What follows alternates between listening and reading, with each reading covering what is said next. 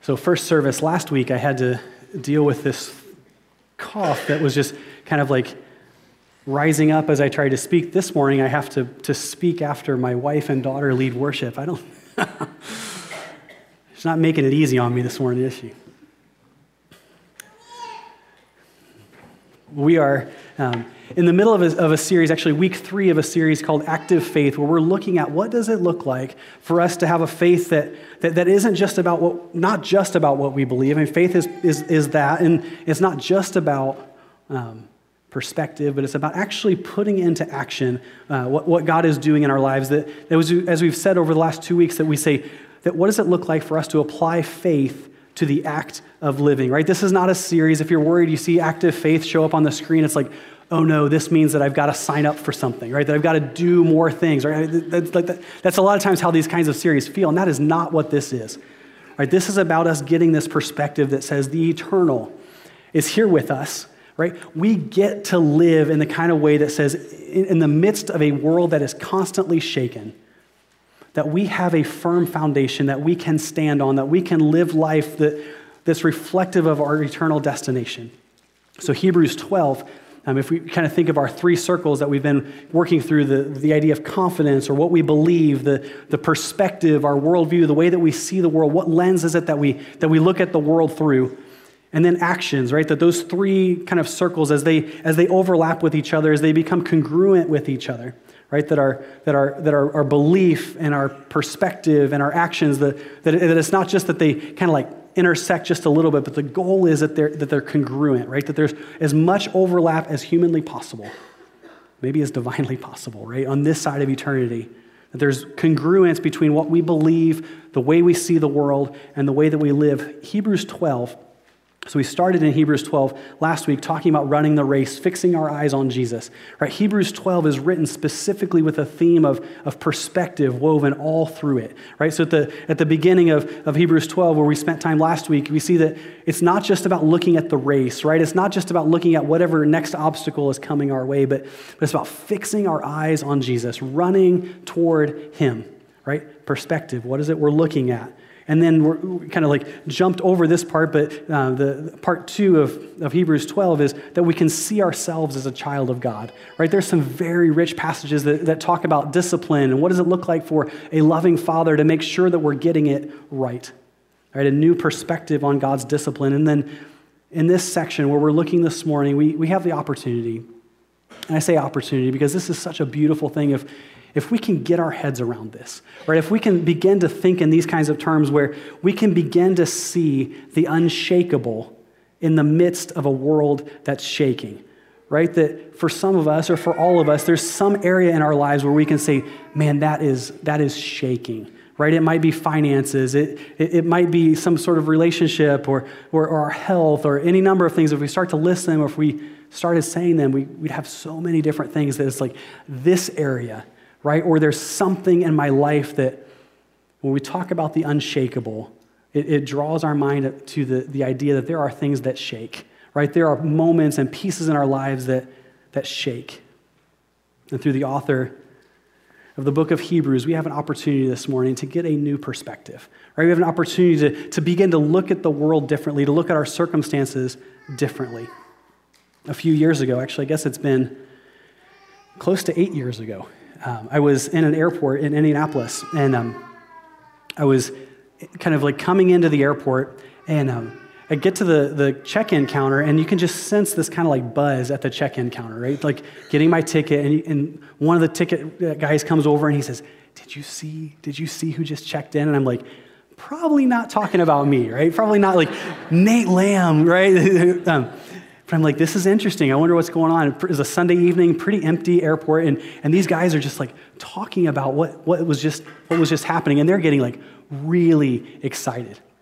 And so I'm like, okay, there's somebody here that's of importance, right? There's somebody here that's, that's worth seeing. And so I'm kind of like going through the airport. Indianapolis Airport is not a very big airport. And so I'm kind of just, you know, kind of head on a swivel, watching, seeing who is it that, that somebody that, that I can begin to maybe say, hey, look, I saw that person. And so I get in line at, at security and I'm standing there and kind of like looking around. And then I, I see two people in front of me, this tall guy, and I'm like, Okay, sunglasses on in security, which is a bold move, by the way. If you're trying not to look shifty, sunglasses in security is not the way to do that, right? If you're trying to like just be cool, don't get picked, don't get selected for like additional screening, wearing sunglasses is a good way to like end up in a room, you know, with uh, getting checked out more deeply. Um, but I look up, and the unmistakable outline of Peyton Manning.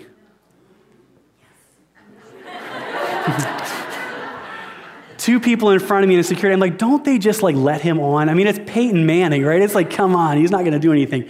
But he's like two people in front of me in security. And so it's like, okay, God, this would be the day that like, don't let me get selected for extra screening because I'm going to go talk to Peyton Manning, right? This is my chance. And so fortunately, God answered prayers in that particular specific kind of way. And so he, so Peyton is walking and he's walking quickly. He's got his people around him and he kind of like takes off. And I'm like, I'm to find him, right? This is just like, it's not that big of an airport. I've got time. Um, this, is worth, this is worth doing, right? And so I'm kind of like walking the airport. There's really like two major wings. And so I walk one where I thought he went. And I'm like, has that become stalking? Is that, is that, is that, was looking for him. I was, we say researching, right? I was researching. Um, and so I, I finally, I track him down and he's like in the kind of in the corner next to a kiosk watching his, his gate where he's getting ready to get on an airplane. And he's like standing there waiting, and they were boarding the plane, and then he was going to jump on at the very last minute, kind of like, I'm sure, first class seating and all that kind of thing. And, um, but he's just kind of waiting, and I'm like, he's just standing around. I'm going to talk to him. And so I walk up, and, um, you know, hey, you know, and he's got his sunglasses on. He's kind of like huddled in the corner, and I'm like, you know, uh, good luck staying incognito in this town, Peyton. I mean, you can try and hide, but like this is Indianapolis and you're a quarterback, right? You're, you're super, super popular. And so I'm have a conversation, and he is exactly what I hoped he would be, right? Super warm, funny, all that. He was dealing with his neck issue at that point, and so you could tell he was in pain, but like exactly what you would hope he would be from seeing him on commercials or seeing him on TV and just watching how he interacted. But I remember when I was walking up to talk to Peyton, it was like, this is a bit of a risk, right? What if he's not what I hoped he was? Right? What if he turns out to be this huge jerk, right? That's like doesn't want to talk or he's, you know, whatever, and he just like belittles me or like whatever. And I'm like, that changes how I watch him on TV, right? That, that might even change whether or not I want to still wear my Peyton Manning jersey, which I still want to wear my Peyton Manning jersey, which actually worked out beautifully because we moved to Colorado right after that, and Peyton followed us to Denver. So it was like really like an ideal kind of scenario. So I don't know if maybe I planted a seed that day that he's like, I just got to hang with this guy. I don't know. Um, but it was like, um, there's a risk, right, in encountering someone, right? This happens in Soldotna. We have people that come and fish that are like way famous, right? This happens where you like see them in stores or whatever. But there's a risk in, in encountering someone like that. Because it's like, this could change my perspective, right? This could change whether or not I still like them. This could change whether or not I cheer for them in the same kind of way. And so, this passage, you talk about perspective. You talk about what it looks like to encounter and then to, to have a new perspective because you've encountered something.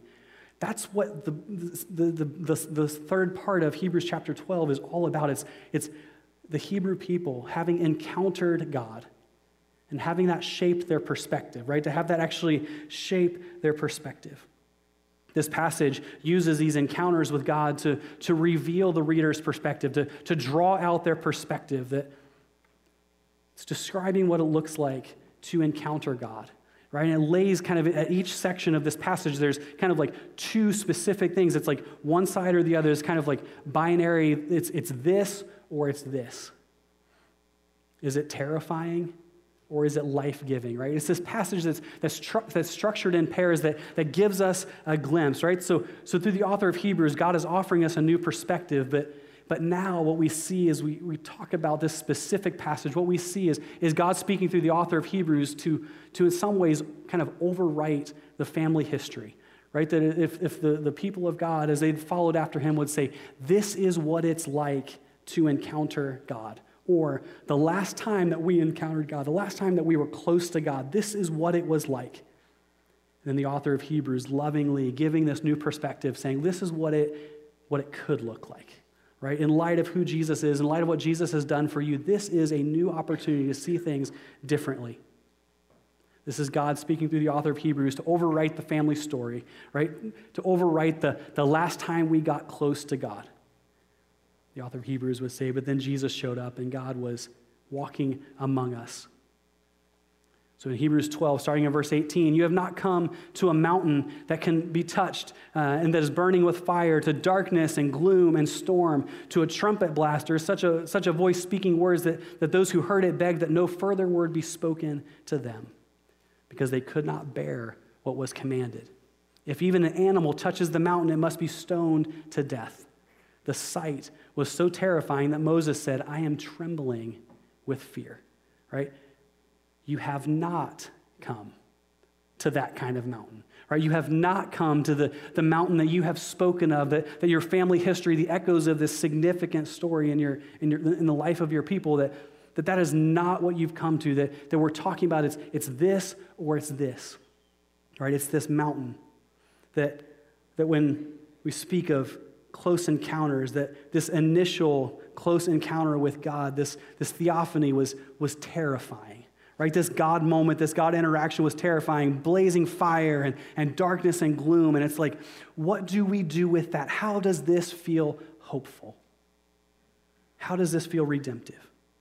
And then we hear this voice, or they heard this voice that, that whose words made the hearers beg that no further messages be spoken to them, right? Exodus 20, 19. That in some ways, these, these people who had gathered, these people who experienced this moment would say, I would rather, can you imagine? Having been that close to God, right? To, to have God's presence in, in front of you, this holy mountain, and you're here, and it's, the, it's the, the significant kind of intense moment. And for them, who, those who experience this, they say, I would rather hear nothing, right? I would rather hear nothing than to hear that voice speaking those words. Can you imagine? Right? That this encounter with God was so terrifying. It was, it was so shaking for them that, that it caused them to, to wrestle with the very deepest question, saying, Do I really even want to hear from God? If that's what hearing from God looks like, if that's what hearing from God feels like, if that's what being close to God feels like, do I even want it? You have not come, right? God speaks to the author of Hebrews to say, But I didn't leave you to live in fear. Because in verse 22, but you have come, right? You have not come to that mountain. You've come to this mountain. You have come to Mount Zion, to the city of the living God, the heavenly Jerusalem. You have come to thousands upon thousands of angels in joyful assembly, to the church of the firstborn whose names are written in heaven, right? The, the, the, contrast of these two mountains, the contrast of, of these two experiences with God is saying, you need to understand Right? This is perspective. This is us understanding what we are and how we stand before God. You have come to thousands upon thousands of angels in joyful assembly to the church of the firstborn, right? That's surrounded by, by beings and people who have, who have gone before us, whose names are written in heaven. And then you have come to God, the judge of all, to the spirits of, of, of, righteous, of the righteous made perfect, to Jesus, the mediator of a new covenant, and the sprinkled blood that speaks a better word than the blood of Abel. This description of this mountain, right? If there's two mountains, you've got one that's utterly terrifying, that, that leaves the one who experiences it shaken, right? In, in awe, but shaken in the sense that it's like, how in the world could I ever measure up? How in the world could I ever even approach such a place? And then you have the mountain that the author of Hebrews is saying, this is what you've approached, right? This is what you've come close to, this, this, this thousands upon thousands of angels in joyful assembly, right? To the church of the firstborn whose names are written in heaven, to God, the judge of all, the spirits of the righteous made perfect, and to Jesus, the mediator of a new covenant, and to the sprinkled blood that speaks a better word than the blood of Abel. That putting in the story of Jesus talking about what makes these two experiences so radically different. You, you place Jesus in the middle of the story. You say, This one who is the mediator of the new covenant, this one whose blood poured out changed everything for us. Talk of Abel, right? This, this blood of Abel that spoke a word. If you look in Genesis chapter 4, um, you see as, as God interacts with Cain, as Cain has killed his brother Abel, that, that God literally says, the, the blood of Abel cries out from the ground Right? It speaks guilt. That, that, God is talking to Cain and saying, Look, look the, the blood of Abel cries out to me from the ground. And then, then he speaks this guilt, and then, and then God pronounces this curse on Cain that, that would impact the way he would even live relationally with, the, the, with his family. That Cain ends up being cursed to be a restless wanderer. Right? So, this blood of Abel that speaks this word of guilt, that speaks this word of separation, that speaks this word of distance the author of Hebrews says, but this blood of Jesus speaks a better word, right? It speaks a word of redemption. It says, this is what it looks like to be invited close, to be able to approach, to be able to come near. This redemption and then the restoration of a relationship, not distance, not being sent away as a restless wanderer, right? A better word. And it continues, verse 25. See to it that you do not refuse. We're talking about two warnings now. See to it that, that you do not refuse him who speaks. If, if they did not escape when they refused him who warned them on earth, how much less will we if we turn away from him who warns us from heaven, right? This, these, these who have gone before us, that, this they that didn't listen to someone speaking on God's behalf, right? The prophet speaking. Now we have heard directly through God, from, or directly from God through Jesus. What will we do with that? So, two, two mountains, two warnings, and now two kingdoms. Verse 26 At that time, his voice shook the earth, but now he has promised, Once more I will shake not only the earth, but also the heavens. And then the author begins to, to unpack it, saying, These words once more indicate the, the removing of what can be shaken, that is, those created things, so that what cannot be shaken may remain. There are two kingdoms right? The things that can be shaken, these created temporary things, these, these kingdoms, maybe for some of us, it's the, the kingdoms that we've made for ourselves, right? This kind of like security that we've placed around ourselves, this, this way of living and approaching that says, I feel safe because of this world that I've built for myself, this kind of like bubble that I've built around myself to keep me from having to encounter things that would shake me. Even that will be shaken right? The created temporary things, the, the kingdoms that we make for ourselves. And then there's the, the, the other kingdom, the kingdom that cannot be shaken, this eternal kingdom. Verse 28 Therefore, since we are receiving a kingdom that cannot be shaken, let us be thankful and so worship God acceptably with reverence and awe. For our God is a consuming fire right? Worship that pleases God, this acceptable worship, this, this thankful response for what God has done. It starts with recognizing, recognizing this present tense reality of the kingdom, right? For receiving. Therefore, since we are receiving, right? Not therefore, since we will receive, or when we die and we cross over into eternity, that we will receive this thing. Therefore, since we are receiving a kingdom, right? This, this present tense, not future tense reality. Recognize that this is a present tense reality of the kingdom. That, that as we worship, we recognize that, that the kingdom is here and now, that we are part of it that recognizes the difference between the temporary and the unshakable, right? That we remember God's story, that this, this big story that, that God has been writing that, that doesn't start and it doesn't end with us. It's bigger than us. This, this, this worship that recognizes the difference between the temporary and the unshakable, that, that reveals our kingdoms right? It reveals those kind of fortresses that we make for ourselves, the, the bubble that we make for ourselves, this, this, this world that we try to make for ourselves to, to keep ourselves from getting uncomfortable. When we encounter God, right? When things start to shake, when, when we begin to recognize that there is a temporary and there is an eternal, there is a shaken and there is an unshakable, then everything that we see, we talk perspective, and we start to look at things differently recognizes the difference between the temporary and the unshakable, and it recognizes the reality of God. I, am so grateful that when, when this passage was recorded, that it, that it starts with this kind of like this awe of God, this mountain that is, that is holy, this mountain that is completely other than, than anything that, that, that people have experienced up to this point, that, that suggests the magnitude of the living God. And then it closes with our God is a consuming fire, right? The, the bookends of this say this unchangeable God, right? That, that it's not that God has changed, it's, it's that we have a new opportunity through the person of Jesus Christ who made a way for us, that, that it's the same God throughout the whole passage, that, that with this new perspective, with, with this new development of, of Jesus Christ's presence in the world, that changes the way we approach God. It's God's the creator and he's the consuming fire, the God who burns away the temporary to reveal the eternal. This God who does this in the world around us, this God who shakes the world around us to reveal what is what is true and good and eternal and lasting. He does it in the world and he does it in us. And the good news, the good news is that this consuming fire isn't to consume us, right? This consuming fire is to to consume the temporary, right? To refine us, to, to reveal the eternal in us, to, to continue to work in us, to refine us, to make us who He's created us to be. He doesn't consume us with fire, He refines us.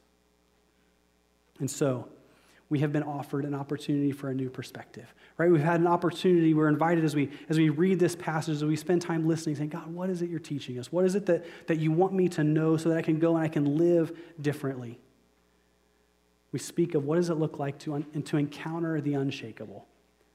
Right, for some of us, our lives are so marked by the temporary. They're so marked by, by kind of like making it to the next step, to make it to the next step. And, and everything about our world just feels temporary and shaken, and we're just simply trying to hold on, right? The, the persevering in the race. And yet we're invited right? Even better than meeting Peyton Manning in the airport. We are invited to encounter the unshakable, right? To encounter the unshakable, but, but to do that with a perspective that says this should not be terrifying. This should be life giving, right? This should give us a, a way of seeing things that, that helps us understand who we are and whose we are and what God has done for us. And so we talk of perspective. We talk about encountering the unshakable, but, but doing so in a way that says, I understand which mountain it is that I'm approaching. Right? I understand who's surrounding me. I understand that, that, that it doesn't look like maybe what I was afraid it would look like. So, how do we do this? First, we, we look for the unshakable kingdom in the midst of the temporary. Right? We recognize, we recognize that the unshakable kingdom is a present tense reality right? What makes us miss it isn't that it's not there, it's that we're not looking for it, right? It's a perspective issue, not a, not a presence issue. That we say, God, it just feels like you're so far away. God, it just feels like, like the enemy is in charge of the world around us, right? It just feels like everything is broken. It feels like there's no hope. It feels like there's just everything is shaking, everything is temporary, everything seems to be falling apart. And we're offered a perspective that says there is the unshakable right? There is the unshakable, the present tense reality of the kingdom present among us. We just need to be looking for it. Right? It's not just the mountain, it's the, it's, or, or some moment in the future. It's here and now. And so we say we look for the unshakable kingdom in the midst of the temporary. How do we do that? It starts with looking around and saying, what isn't shaking? right? If my world is shaking, if, if there are pieces of my world that feel like my very foundation is being shaken, that, that things just are crumbling and it's not working, what is working? Right? What is eternal? What is connected or what helps me see the eternal? It's one of the values of being part of this body of believers. Right? It's part of the value of being part of a church that, that has navigated hard things, right? That, that has gone through difficult things and yet comes out on the other side strong right? Birch Ridge Church has, has, has dealt with difficult things and, and yet is unshakable. Right? Continues to move forward, to, continues to help us give, to get perspective, that, that God works through his church to reveal the unshakable kingdom. Is God in, talking about the two mountains, talking about the church of the firstborn that we are, as a church, a part of that God works through those around us to give us perspective, that the, that the, the, body of Christ helps us see the unshakable, right? Sometimes we need to get out of our head and get into community because we just can't process things well by ourselves. Actually, we're never intended to. And that's why we're doing small groups, right? That's why we're pushing this idea of we need to spend time together, right? We need to have some sort of intentional relationship where we get together with other believers and we can sit and we can say, well, this is what I'm seeing. Right? This is what I think. This is, this is what seems like God is teaching me. This is, this is what I'm going through right now that, that makes it feel like everything is shaking. And then to sit in someone's living room or to sit here at the church in a, in a small group setting and to have other people speak into that. Right? There's value in that, that that helps us see things more clearly. Right? The value and, and part of the vision for small groups is that it gives us perspective. It helps us see and hear the eternal God speaking to us, working actively in the world around us, inviting us to be a part of it. It's perspective and small groups, and we're going to talk a lot about it because it matters. It's, it's also this encouragement in the discipleship journey for us to, to spend time intentionally saying, Look, I'm going to listen to what God says, and then I'm going to look for ways to put that into action where, where my faith is made active because I'm being encouraged, I'm being held accountable sometimes to, to live out what God is doing and what God is teaching me. That's what small groups are for. So if we look for the unshakable kingdom in the midst of the temporary, we've got to work for that, right? We're not going to just drift there. We're, we're going to have to work to get there. Second, we recognize that the shaking reveals the weakness of the temporary. Right? The shaking, part of what makes it so terrifying, part of what makes it so upsetting when our world starts to shake, right? When it feels like we're being refined in that kind of way, where it feels like nothing is stable, where, where everything seems to be falling apart. What makes that so terrifying is it's revealing how weak what we've been clinging to actually is, right? It's disorienting. Our perspective is shifting because what we thought was solid, what we thought we had built in a way that was durable, that, that when we're shaken, when our world is shaken, it reveals the weakness of the temporary. So we have two choices when, when our world is shaking. One is, is to let go, right? Is to, to retreat because as God does a transforming work in us, as God calls us to himself, he will shake us, right? He will shake our world. He will reveal to us the temporary in our lives. And so as we begin, to, we begin to make spiritual progress, we're tempted to slow down. We're tempted to, to kind of let go of, of that process because it's, I just don't know if I want to go there right? We've had moments where, where God is, is doing a refining work in us, and we have to make a decision. Will we take him up on it, or will we retreat? By the way, I've never met someone. I've never met someone who went through a period of shaking in a transformational kind of way that would trade the perspective that they have on the other side of that shaking for anything. Right? We go through moments where we're like, I just don't know the purpose. I just don't know why I'm going through this. I just don't see how I can. I don't see what God's doing. I don't understand the way this works. I've never met somebody who's gone through something like that, where it feels like their very foundations are shaken, that would trade the perspective that they have on the other side of the shaking for anything that they experienced on, on the other side. Never seen someone who's encountered the eternal, who's had the temporary shaken out of their hands, that would trade that for the temporary. So, two choices we let go or we seek the unshakable, right? We lean in. We say, God, what is it you're trying to do? What, what are you up to? What are you revealing to me about the kingdoms that I'm clinging to? What is it that you're trying to show me? So, we recognize that the shaking reveals the weakness of the temporary. And third, we recognize that this is a process, right? This is not just a step, but it's a series of steps. It's a, it's a process with a purpose, and that purpose is perspective right? That, that God is showing us, that God is revealing to us the ways that we're clinging to the temporary, that, that we've allowed temporary things to, to take the place of eternal things in our lives, that we're building our lives on something less than what God intended us to build our lives on. And so we go through this process that has a purpose, that has perspective, where we learn to see Jesus, right?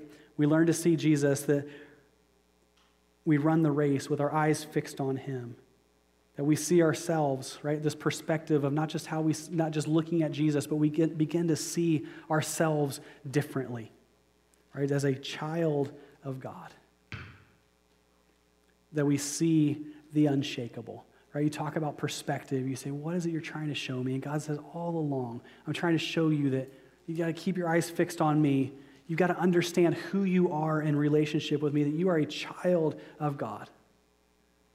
And that there are things that are shakable and there are things that are unshakable. And the things that are shakable are worth clinging to. The things that are shake that are unshakable are worth letting go of the temporary things to take hold of. And here at birch ridge we are here to help with that. That's part of, of what we will do. A huge piece of what we will do is, is this idea of helping gain perspective right? Helping to understand that we fix our eyes on Jesus, that we're looking to the right thing, that, that we're understanding ourselves uh, properly, that we are a child of God, that you talk about the two mountains, this terrifying mountain, or this, this mountain that is utterly life giving, perspective giving. We see ourselves as approaching that kind of mountain. And then to see the unshakable. And sometimes that means hard conversations where we have people in a small group or we have people that have come around us that say, Look, you are clinging to something that, that's just not worth clinging to. Those are hard conversations, but they're worth having because that's how God moves us forward. We're here to help. So I invite you this morning, we're going to sing a song in, in response as we talk about perspective. We're going to sing a song in response. Would you stand with us as, as we sing?